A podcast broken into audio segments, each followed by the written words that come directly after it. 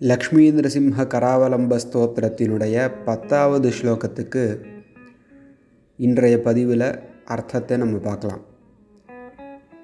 இந்த பத்தாவது ஸ்லோகத்தில் சம்சாரம் அதாவது ஜனன மரண சுயற்சி இந்த சம்சாரத்தை ஒரு மதம் கொண்ட யானையாக வர்ணிக்கிறார். நம்மளும் பார்த்துட்டு வரோம். மூன்றாவது ஸ்லோகத்திலேருந்து ஆரம்பித்து வெவ்வேறு விதமாக இந்த சம்சாரத்தை வர்ணிக்கிறார். அந்த வரிசையில் மதம் கொண்ட யானையாக இந்த சம்சாரத்தை வர்ணிக்க போகிறேன் நான் அந்த மதம் கொண்ட யானையினால் தாக்கப்பட்டுள்ளேன். அப்படிப்பட்ட எனக்கு கராபலம்பம் கைப்பிடித்தலை கொடுத்து காப்பாற்ற வேண்டும்னு பிரார்த்தனை. ஸ்லோகம் சொல்கிறேன் சம்சார பீகர கரீந்திர கராபிகாத நிஷ்பிஷ்டமர்மவபுஷ சகலார்த்திநாச प्राणप्रयाणभवभीतिसमाकुलस्य பவபீதி சமாகுலஸ்ய மம தேஹி கராவலம்பம் இது பத்தாவது ஸ்லோகம். சம்சாரம் என்கின்ற பீகர பயத்தை ஏற்படுத்தக்கூடிய கரீந்திர கரீங்கிற சப்தத்துக்கு யானைன்னு அர்த்தம். கரீந்திரனா உயர்ந்த யானை. பீகர கரீந்திரன் சொன்னதுனால மதம் கொண்ட யானைன்னு அர்த்தம் எடுத்துக்கலாம். ஏன்னா அதுதான் பயத்தை ஏற்படுத்தும்.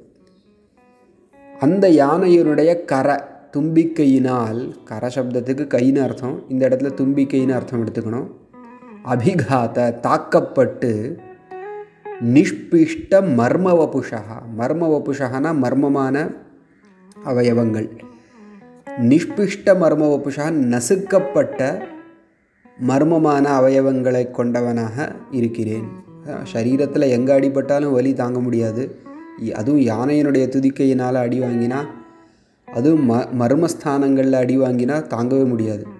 இந்த சம்சாரம் அப்படிப்பட்ட படுத்தலை கொடுக்கறது. அதாவது இந்த ஜனன மரண சுயற்சி எந்த நேரத்தில் நம்மளை மரணத்துக்கு கொண்டு போகும்னு சொல்ல முடியாது. அதாவது ஒரு யானை பார்க்குறதுக்கு அழகாக இருக்கும். கோவில் யானை கம்பீரமாக நின்றுருக்கோம் நம்ம திருவிழாலன்னு வச்சுப்போமே. கூட்டமாக மக்கள்லாம் அந்த யானையோடைய அழகை ரசிச்சுண்டு நிற்கும் பொழுது எந்த நேரத்தில் மதம் பிடிக்கும்னு தெரியாது. அதை மாதிரி சம்சாரத்தில் நம்ம மாட்டின்ட்டோன்னா நமக்கு மரணம் எந்த நேரத்தில் வரும்னு தெரியாது. அப்படி மரண தருவாயத்தான் இப்போது யானையினுடைய துதிக்கையினால் அடிப்பட்டவனாக அடிப்பட்டு உடல் நசுங்கியவனாக இருக்கிறேன்னு வர்ணிக்கிறார்.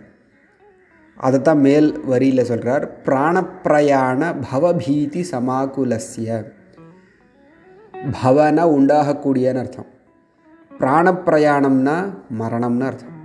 அதாவது பிராணம்னா உயிர் பிரயாணம்னா அது பயணித்தல். உயிர் பயணிக்கிறது எப்போ? மரணத்தின் போது நடக்கும். உடல்லேருந்து வெளியில் பயணிக்கும் இல்லையா?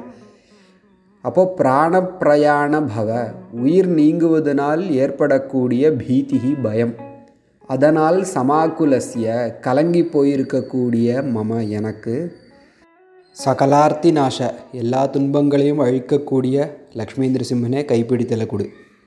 அதாவது சம்சாரம் ப்ரெடிக்ட் பண்ண முடியாத ஒரு வஸ்துவாக இருக்குது ஏன்னா இந்த சம்சாரத்தில் நம்ம பிறந்துட்டோன்னா மரணம் எப்போன்னு தெரியாது. அந்த சம்சாரம் நம்ம எப்போ தாக்கிறதோ அப்போ மரணம் ஏற்படும். அப்போ சம்சாரங்கிறது ஒரு யானை போல் இருக்குது எந்த நேரத்தில் நம்மளை தாக்குன்னு சொல்ல முடியாது. திடீர்னு மதம் பிடிச்சி ஒரு நாள் தாக்கிடும். அப்போது மரண பயமும் வந்து சேரும். உயிர் போக போகிறதேங்கிற அந்த தருவாயில் லக்ஷ்மி நரசிம்ஹா நீ வந்து எனக்கு கைப்பிடித்தலை கொடுக்கணும். அப்படின்னு பிரார்த்தனை பண்ணார். இது பத்தாவது ஸ்லோகம்.